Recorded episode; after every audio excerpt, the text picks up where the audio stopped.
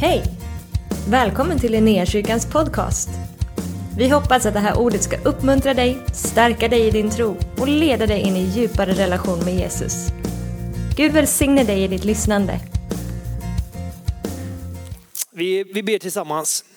Herre, vi tackar dig för, för ditt rike. Herre, vi tackar dig för att det är här och nu. Herre, jag tackar dig för att det är öppet och tillgängligt för oss. Herre, och vi bara säger Jesus, kom och regera här och nu. Kom och regera i våra liv Herre. Vi vill att din vilja får ske i våra liv Herre. För vi vet att du är fridsfursten, vi vet att du är underbar, du är god, du är rättfärdig, trofast Herre. Vi vet att din vilja för våra liv är det bästa som någonsin kan hända oss. Så därför bara vi ber Herre, låt din vilja ske i oss Herre. För vi ber dig för den här platsen och för den här staden Herre, låt din vilja ske.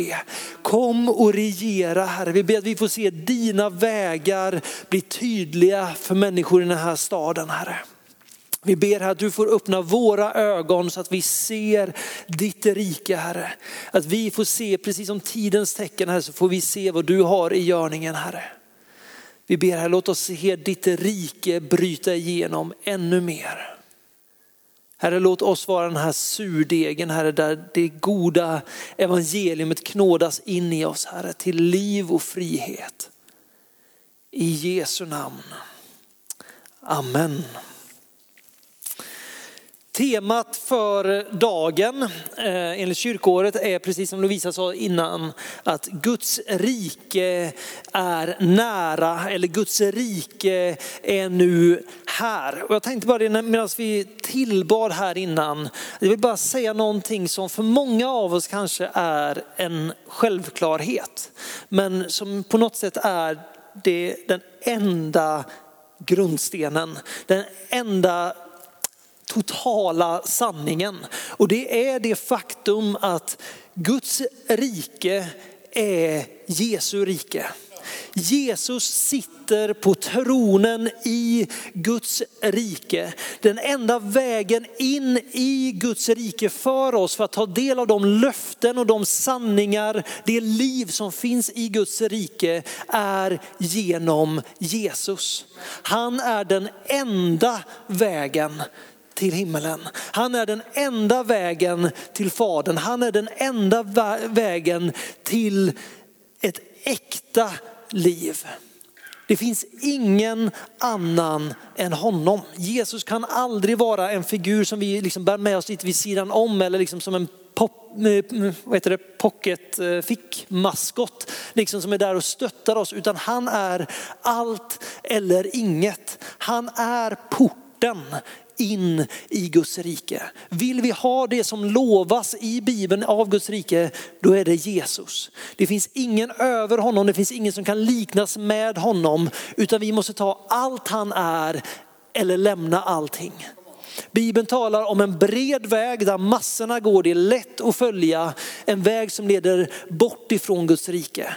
Så talar han om den smala vägen, kan vara hård att vandra men det är värt priset. Därför den vägen är ett liv tillsammans med Jesus. Och då finns det liksom inget att välja, antingen går vi med massorna eller så går vi med Jesus kan inte ha någonting vid sidan av honom. I, vill vi ha del av det Gud lovar, då måste Jesus fullt ut bli Herre i våra liv. Då måste Jesus fullt ut sitta på tronen i våra liv. Därför det är hans rike. Det är han som har öppnat vägen. Det är genom han som det finns liv och förlåtelse och nåd. Det finns inget Guds rike utan Jesus Kristus. Det är det, på något sätt, jag har haft många samtal det sista, det är en av anledningarna till att jag säger det här. Jag har haft många samtal det sista när jag, på jobbet med människor som gör alla religioner lika. Men vi tror ju alla på samma Gud. Det gör vi inte. Därför att det finns en signifikant skillnad och det är Jesus. Antingen är han den han säger att han är och då är inte de andra religionerna sanna. Då finns inte livet i de andra religionerna, då finns inte de andra gudarna där. Antingen är han vägen, sanningen och livet eller så är han inte det. Antingen är det evangelium som vi predikar här helt sant eller så är det falskt. Och där får vi välja, vad väljer vi att ta emot? Jesus och i följd av det hans rike och allt det som kommer av det. Eller så tar vi emot allt det andra, följer med skarorna på den breda vägen och går miste om det liv och den frihet som Jesus vill erbjuda oss. Punkt. Nu går jag hem. Guds rike hörni. Jag satt och funderade på det här igår. Eh, kom in i någon sån här mode, vet ni, var tankarna sprutade. Eh, satt och skrev hela predikan i min telefon. Eh, och då var ganska fräsch i huvudet. Kom man nu så här efter en, en lång arbetsdag och så bara man känner så här, skrev jag verkligen hela predikan utifrån en vers? Nästintill. Det kändes underbart igår. Men jag, jag har full tillit till att den här versen rymmer allt det jag vill ha sagt på något sätt. För jag tänkte, ska man prata om att Guds rike är här, då finns det en vers som säger det. Eh, kort och gott. Och det är Markus kapitel 1, vers 15. Han sa, alltså Jesus, tiden är inne och Guds rike är nära. Omvänd er och tro på evangeliet. Majoriteten av den här predikan kommer utgå ifrån den här versen. Eh, för den här versen skulle jag vilja säga, den består av tre olika delar. Han sa tiden är inne. Andra översättningar säger att tiden är fullbordad. Den andra delen är Guds rike är nu här, eller Guds rike är nära, eller som den engelska översättningen säger att Guds rike är för handen. Och del tre, omvänd er och tro på evangeliet. De här två första kommer i lite olika så här meningsfull, lite olika, eh, lite olika ord, men i nästan alla översättningar så är sista frasen där, omvänd er och tro evangelium, nästan identisk i alla. Men jag tänker vi ska dela upp den här, ta dem del för del. För det Jesus säger är oerhört kraftfullt i den tid som han står i. Jesus ställer sig upp in mitt i liksom det mitt i Israels folk och säger att tiden är inne, tiden är nu fullbordad. Det han egentligen säger är att det som Israels folk har gått och väntat på i flera tusen år, det inträffar nu. Det sker nu. Alla profetier i gamla testamentet om det underbara som ska komma, om riket som ska komma, om Messias som ska träda in, upprätta och befria Guds folk. De här löftena som Israels folk lever på. Och som de än idag liksom håller fast vid och går och väntar på när ska detta komma. Det ställer sig Jesus och säger att den tiden är nu. Det är fullbordat nu. I egen person så fullbordar Jesus de här profetierna ifrån gamla testamentet. Det finns i Matteus 13, samma kapitel som eh, evangelietexten kommer ifrån. Där säger Jesus att profeterna och de rättfärdiga, de längtade efter den här dagen men de fick aldrig se det. Men nu står ni i den tiden. Så det här som Israels folk då liksom har gått och väntat på under så lång tid, helt plötsligt så står det mitt framför ögonen på dem. Och grejen är så här att det här är för oss också. Det här förändrar allting. För om vi bara tänker nu utifrån ett, ta ett sekulärt perspektiv eller ett ateistiskt perspektiv eller ett hinduiskt perspektiv eller vad det än är. Så finns det ingen som kan förneka att hela världens historia förändrades i och med Jesu liv. Hela världens historia förändrades i och med att Jesus trädde fram i det lilla landet Israel som bara var en liten del av det stora romarriket. Han kom från en fattig familj, född i en krubba, ni kan hela köret. Men att han träder fram har förändrat hela världens historia. Det finns inte ett land idag som inte behöver anpassa sig till berättelsen om Jesus. Alla har på ett eller annat sätt ända sedan den tiden gjort ett avvägande. Är detta någonting vi tror på eller inte? Är detta någonting vi för, eh, tillåter eller inte? Är detta någonting som vi uppmuntrar till eller inte? Hela världen har förändrats för att Jesus på något sätt säger att tiden är fullbordad. Det påverkar oss än idag. Hela det västerländska samhället har byggts upp på läran och tron om Jesus. Det förändrade världen i och med att han säger att den här tiden är nu inne. Det har kommit någonting nytt. Det går inte att förneka. Tron på Jesus har spridit sig över världen och förvandlat hela nationer. Och det faktum att Jesus säger tiden inne, Guds rike är nu här. De här skriftlärda profeterna, de rättfärdiga i gamla testamentet som har gått och längtat efter det här. Och gått miste om det, inte fått se det. Och sen säger Jesus de här orden och det är fortfarande i de orden idag som vi står. Det faktum att Guds rike har kommit till oss kan påverka våra liv monumentalt. Det kan förvandla hela våra liv därför att det är lika sant idag som när Jesus sa det för 2000 år sedan. När Jesus proklamerar att Guds rike är nu här så är inte det det är här och sen försvinner det igen, utan det är här för att stanna, det är här för att expandera, det är här för att förvandla den här världen. Därför att Gud själv kommer ner och gör sitt rike tillgängligt för oss som människor.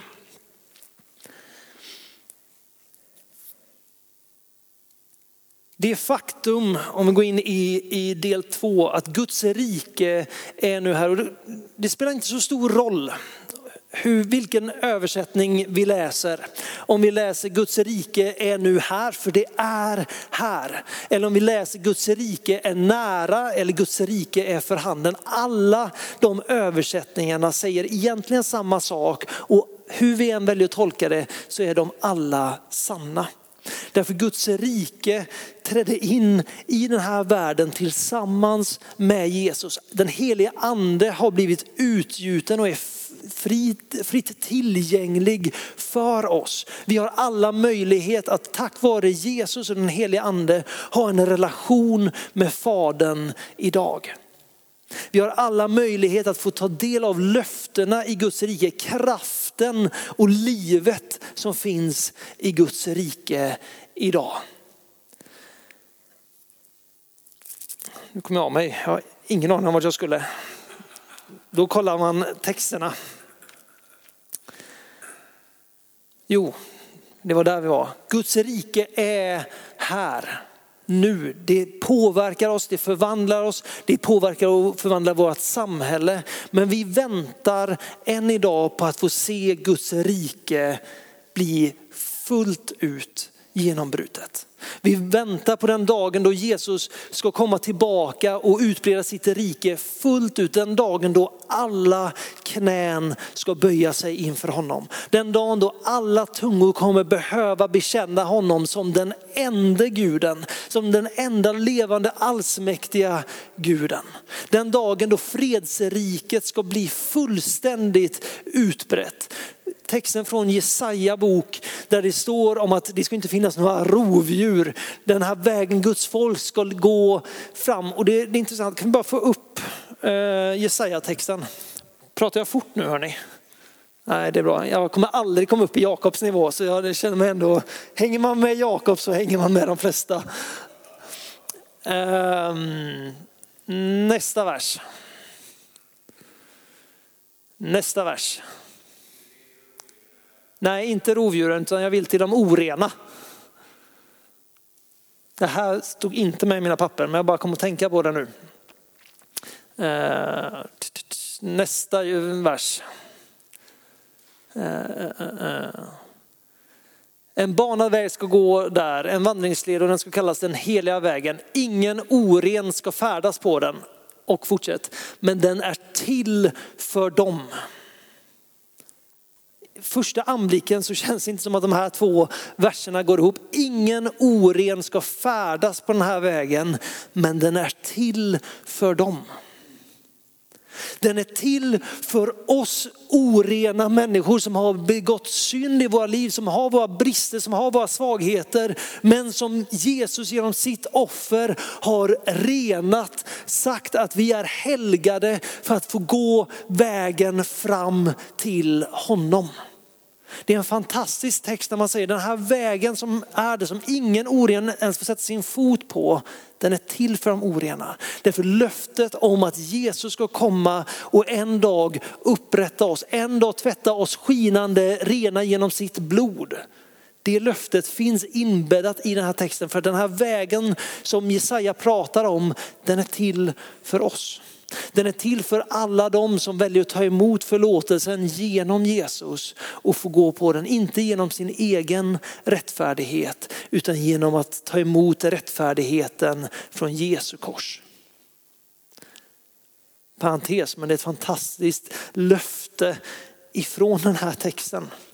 Att redan här talar om att vi kommer att tvättas rena av honom. Vi kommer förklaras heliga av Jesus.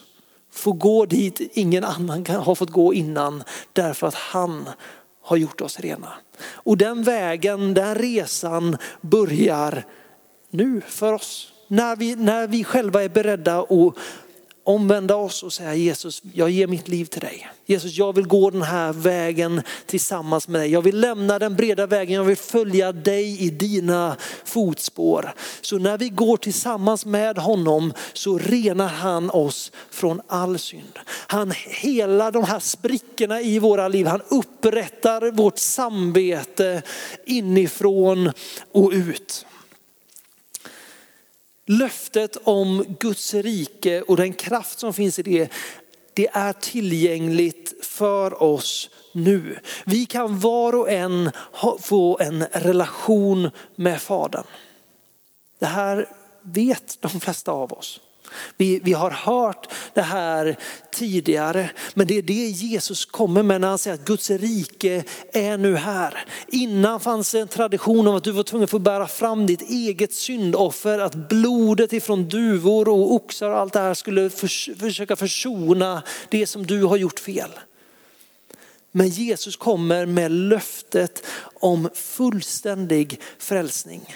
En väg in i en personlig relation där vi får ta emot av den helige ande, där Gud väljer att ta sin boning, inte bara i vår närhet utan på vår insida. Han väljer att komma oss nära. Han väljer att flytta in i oss för att vi ska kunna ropa Abba fader. För att vi ska kunna igenkänna honom som den goda fader han är. Läser vi mycket, många av texterna i gamla testamentet så folket fruktar Gud för de straff som Gud kan komma med. Folket respekterar Gud till en viss grad beroende på vilken bok man läser. Men det är en på många sätt distanserad Gud. Gud kommer med, med moln och han kommer med eld och liksom gör sin närvaro känd ibland dem. Till oss kommer Jesus och bultar på vårt hjärta och säger kom och ha måltid med mig. Kom och ha gemenskap med mig. Kom och låt mig viska i ditt öra. Jesus säger till lärjungarna, jag kallar er inte längre tjänare utan bröder. För jag berättar allting för er. Han vill ha en förtrolig relation med oss. Och inte bara det, utan han vill att vi ska få vara med och, och få se när hans rike, när hans vilja sker mitt framför ögonen på oss. Flera gånger när Jesus möter folk så säger han, större ting kommer du få se. Människor är förundrade över vem han är och vad han gör. Och han säger på något sätt att ett liv tillsammans med mig handlar om att få se Guds vilja bryta igenom. Guds vilja ske mitt framför oss. Det är vad han bjuder in oss till för att Guds rike är nu här. Det har kanske inte kommit i sin fulla utsträckning som på den dagen då Jesus kommer komma tillbaks. Men redan nu kan vi få se, erfara och delta i det som Guds rike gör. För där Guds rike är, där sker hans vilja. Och det är underbart när man får se Guds rike bryta igenom. Därför det förvandlar människor. Inte bara att vi slutar göra dumma saker och börjar göra bra saker utan vi, vi mjuknar. Vi, Bibeln talar om att vi får stå i försoningens tjänst. Man får se människor försonas. För det är inte bara det att Gud faktiskt förlåter oss våran synd. Utan Gud leder oss till platsen där vi är förmögna att kunna släppa våra vårt agg, våra sår, vårt hat mot andra människor. Där relationer på nytt får upprättas.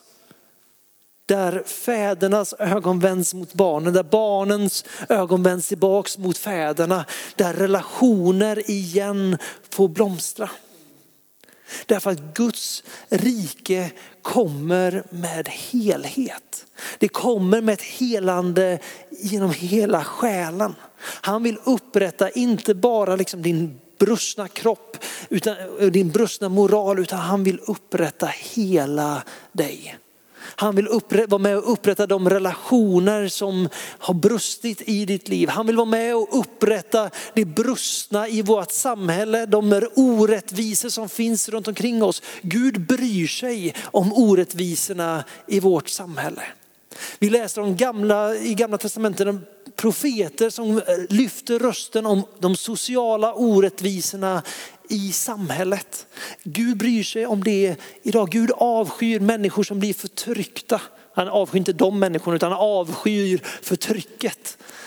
Han avskyr när en människa trycker ner en annan. När Guds vilja sker, när Guds vilja bryter igenom så leder det till upprättelse och frihet.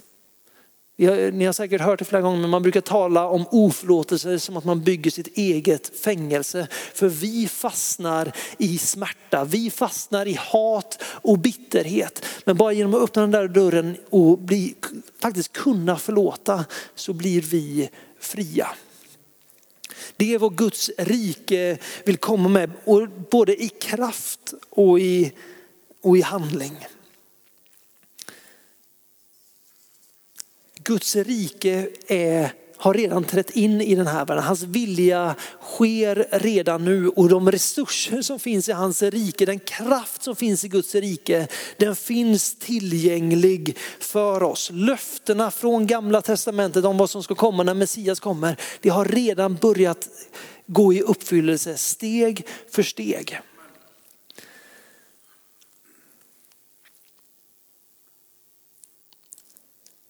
Men sista vers, stycket i den, den delen. Redan idag får vi omvända oss och tro evangelium. För vårt liv med Jesus kräver omvändelse där vi faktiskt ser att det som är hans vilja, det han ser som gott och riktigt, att vi får stämma in i det, att samarbeta med det, att låta det ta plats i våra liv. Att vi faktiskt vänder om ifrån det, det onda, det sårade, det bittra i våra liv och går tillsammans med honom in i tron på att allt är möjligt i Jesu namn. Att mina brustna relationer i Jesu namn kan bli helade. Att den här oförlåtelsen, bitterheten jag bär på, i tron på honom så kan jag få vända om ifrån det och bli fri ifrån det. I tron på hans kraft och nåd över mitt liv och även i de människor som jag möter. Men omvändelsen är vägen in i Guds rike. Vi måste närma oss honom genom omvändelse.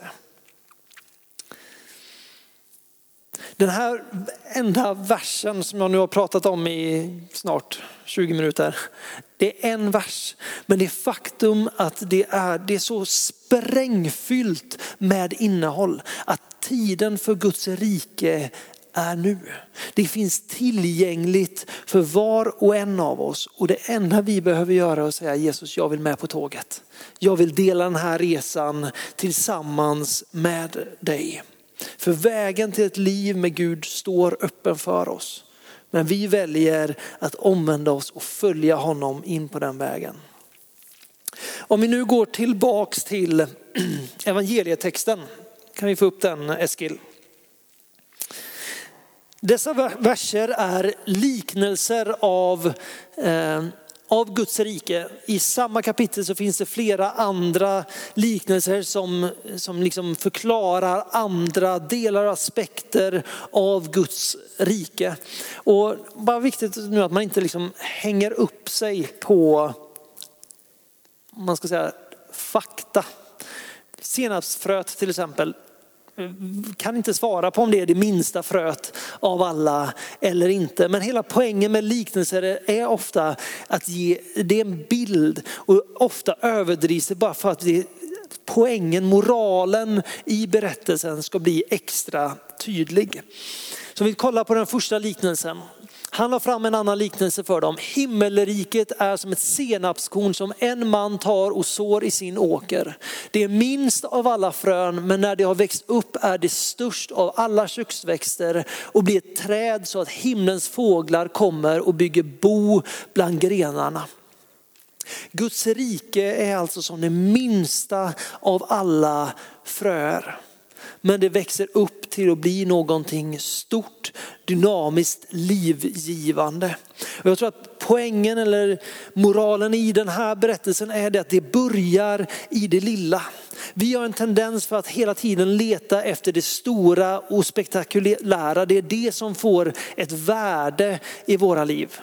Det är ingen som vill ha den minsta telefonen längre utan alla vill ha den största. Alla vill se de största fotbollsmatcherna. Det är ingen som är så intresserad av när jag spelar division 5. Liksom. Det, eh, inte ens min fru kommer att kolla på de matcherna. Det säger en del. Ja, men det, det, finns någonting när vi mäter i, i storlek. Men det som är poängen är att i det där minsta om det är fullt av Guds rike, om det är fullt av Guds ande, av Guds kraft så finns det en, ett DNA eller en sprängkraft i det där lilla fröet som kan växa till någonting ofantligt stort. Därför att Guds vilja, eller så sättet som Gud nästan alltid jobbar på, är att han tar det lilla, det oansenliga, det som inte är någonting för världen och han gör någonting vackert och magnifikt av det för att ingen ska kunna kolla på det där lilla sketna senapsfröet och säga det där gjorde det där fröet bra. Utan alla förundras över Guds kraft i det. I den lilla bräckliga människan som inte har alla möjligheter eller den fulla kapaciteten men som uträttar stora ting för den här världen och för Guds rike. För att Gud kan göra vad som helst av ingenting. Gud kan använda det minsta, det bräckligaste för att låta sitt rike bryta fram för att människor ska igenkänna hans makt och hans kraft i det. Så det som vi så ofta ser som men något litet, någonting som vi kanske inte ens håller som värt för oss. Men om det är utandat av Gud så finns allt du behöver i det för att det ska kunna genomföras. För det har aldrig handlat om din förmåga. Det har aldrig handlat om din kompetens. Det har aldrig handlat om din smörjelse. Utan det har handlat om det ord som Gud har talat ut. Det handlar om att det är Guds vilja och är det Guds vilja så kommer det att ske. Det står så här i första Korintierbrevet kapitel 2, vers 4-5. Svag och rädd och mycket orolig kom jag till er. Det är Paulus som pratar. Och mitt tal och min predikan bestod inte i ord som skulle övertyga genom mänsklig visdom utan genom en bevisning i ande och kraft. Vi ville inte att er tro skulle bygga på människors visdom utan på Guds kraft. Paulus har på något sätt igenkänt att det handlar inte om hur jag lägger fram detta. Det handlar inte om vad jag kan knepa och knåpa ihop här, utan det handlar om att det jag säger är evangelium. Och är det sant evangelium så kommer Gud att bekräfta det med under och tecken. Det handlade aldrig om Paulus förmåga utan det handlade om Guds kraft i honom. Om vi ser på den andra eh, liknelsen i det här stycket. Ännu en liknelse gav han dem. Himmelriket är som en surdeg som en kvinna tar och blandar in i tre mått mjöl tills allt sammans blir syrat.